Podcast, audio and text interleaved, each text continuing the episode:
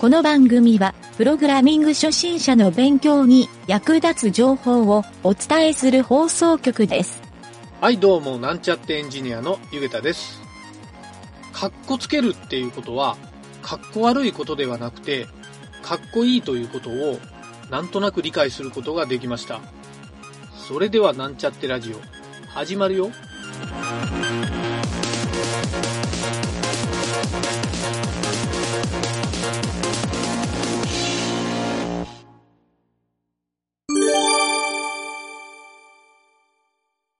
はい、それでは PHP の学習のコーナーに行きたいと思います。えー今回はですね、前回に続いて正規表現の書き方、えー前回が正規表現について初歩的なレクチャーをしたんですが、えー今回はですね、この正規表現の実際の書き方、まあいろんな言語で使えるので、ここら辺をですね、学習しておきたいなと思います。まずですね、PHP の正規表現の書き方っていうのは、えーダブルクォーテーションで囲まれた文字列の中に、スラッシュをさらに書いて、そのスラッシュの中に書かれるものが、えー正規表現の内容にあたるとこですね。この時のスラッシュのことをデリミターっていうふうに言うんですが、えー実はこのスラッシュじゃなくても、えーアットマークとかですね、いろんな他の記号でも代用ができます。例えば、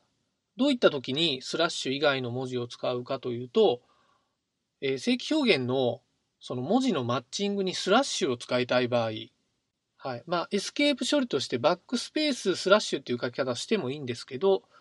えースラッシュ以外のデリミターを使って中にスラッシュを書くっていうことも可能になります。はい。これがですね、基本的な構文で、えーそのデリミターの外に書く文字、これを修飾詞っていうふうに言います。えー PHP では4種類あって、小文字の i、小文字の s、小文字の m、小文字の u、はい、この4つが使えるわけですね。この装飾詞っていうのは、正規表現のえー実際中に書く表現、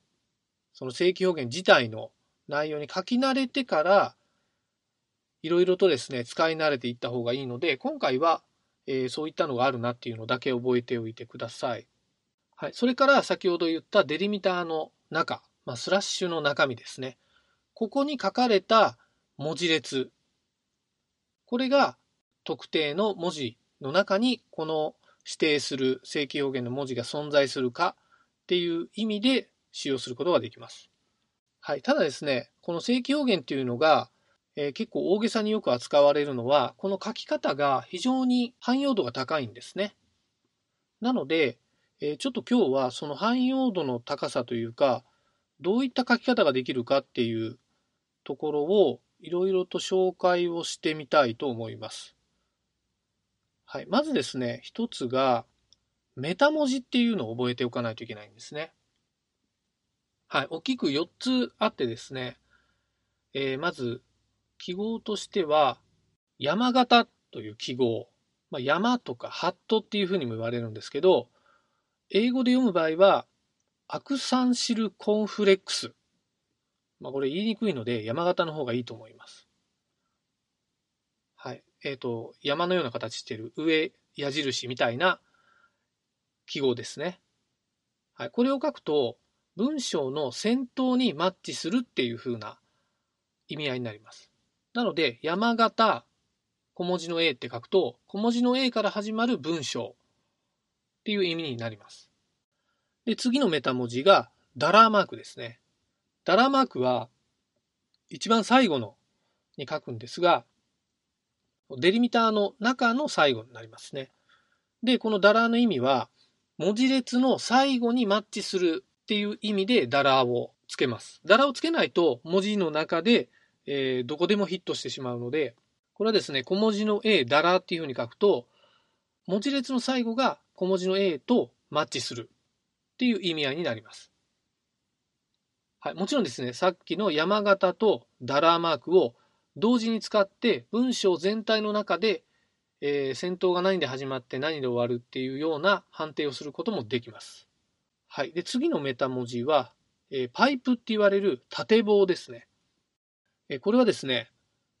えこのパイプ文字は OR の意味合いがあって、A パイプ B っていうふうに書くと、A または B にマッチするっていうような意味合いになります。はい。で、4つ目のメタ文字は、ドットですね。このドットはですね、えー結構よく使うんですが、どんな文字でもマッチするっていう意味で、先ほど A っていうふうに表現した A の部分がドットになると、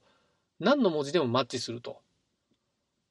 まあ、これがですね、マッチングをするっていう意味で、どういう意味があるかっていうと、えーどんな文字でも1文字だけ文字が入ってるとか、そういうふうに使用することができます。はい、それで他にですね、えー特殊文字って言われるもの、まあ、特殊文字っていうような意味合いでもないんですが、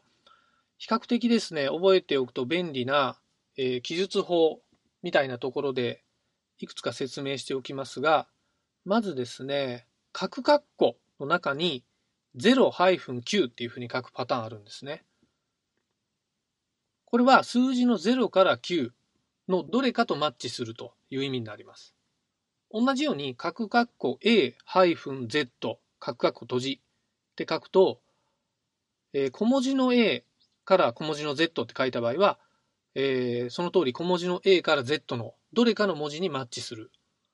ここ大文字の A から Z 大文字の Z っていうふうに書くと、大文字の A から大文字の Z にマッチすると。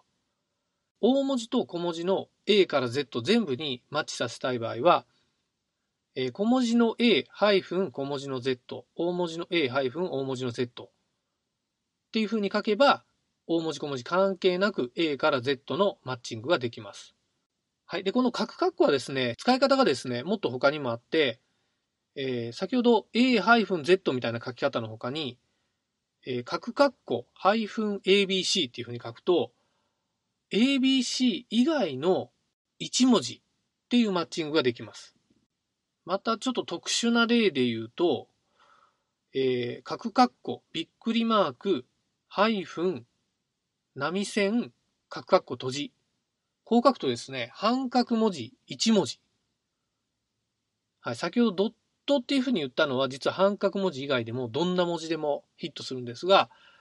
えー今言った、えーびっくりマークから始まるこの書き方をすると半角文字1文字だけマッチするっていう書き方になります。はい、ちょっと難しめのを言ったんですが、簡単なので言うと、バックスラッシュダブルっていうふうに書くと、まあ、このダブルは小文字のダブルですね。そういうふうに書くと、アルファベットか数字かアンダースコアの1文字がマッチします。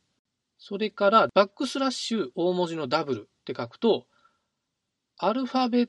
トか数字かアンダースコア以外の1文字。えー他にもですね、バックスラッシュ D って書くと、先ほどの角括弧の0から9っていうのと同じで、数字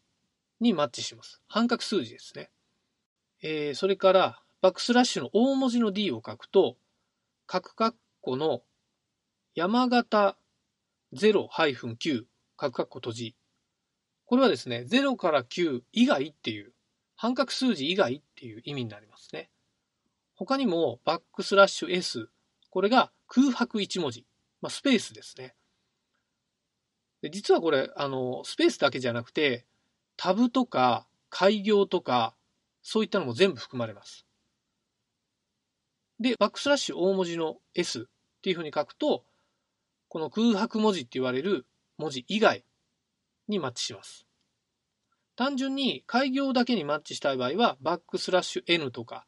タブだけにマッチしたいときは、バックスラッシュ T っていう書き方もできます。はい、ちょっと、ここら辺がですね、実はややこしいというか、初めての時はちょっとこれを覚えるのは、なかなかの課題かなと思うので、えーこの辺はですね、いろいろリファレンスサイトとか調べれば、この詳細が書かれているページ、まあ、ウィキペディアにも書かれてるんですが、えーそういったですね、リファレンスを見ながら、こういうマッチングできないかなと思ってトライしていくのがいいんじゃないかなと思います。まあ、他にもですね、実はこの、えーマッチングの仕方っていうのは実際にやってみると、えーなんか部分マッチをしたいとか、特定の文字とか、繰り返し文字の指定とか、まあいろんな用途でですね、この正規表現でマッチングっていうのをできるんですが、そのやり方はですね、えー、まあ、スニペットとしていろんなサイトにですね、掲載されているようなものを参考にすると、比較的、えー、自分が想像しているのに近い処理が結構転がっていると思うので、そういうのを探すっていうのは悪くないですね。はい。自分でもちろん考えて作ってみてもいいんですが、ちょっと小技としてですね、この辺はメモっておいて、えー、実際にもし仕事とかで使う場合は、そのメモの中から自分の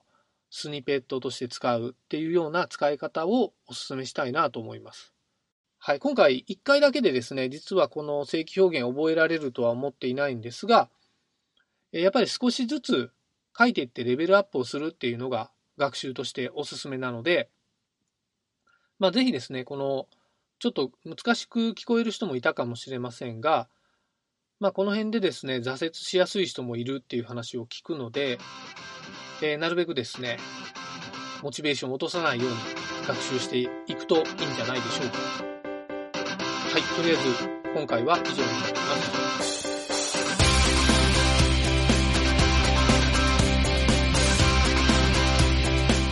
番組ホームページは http コロンスラッシュスラッシュ mynt.work スラッシュラジオスラッシュ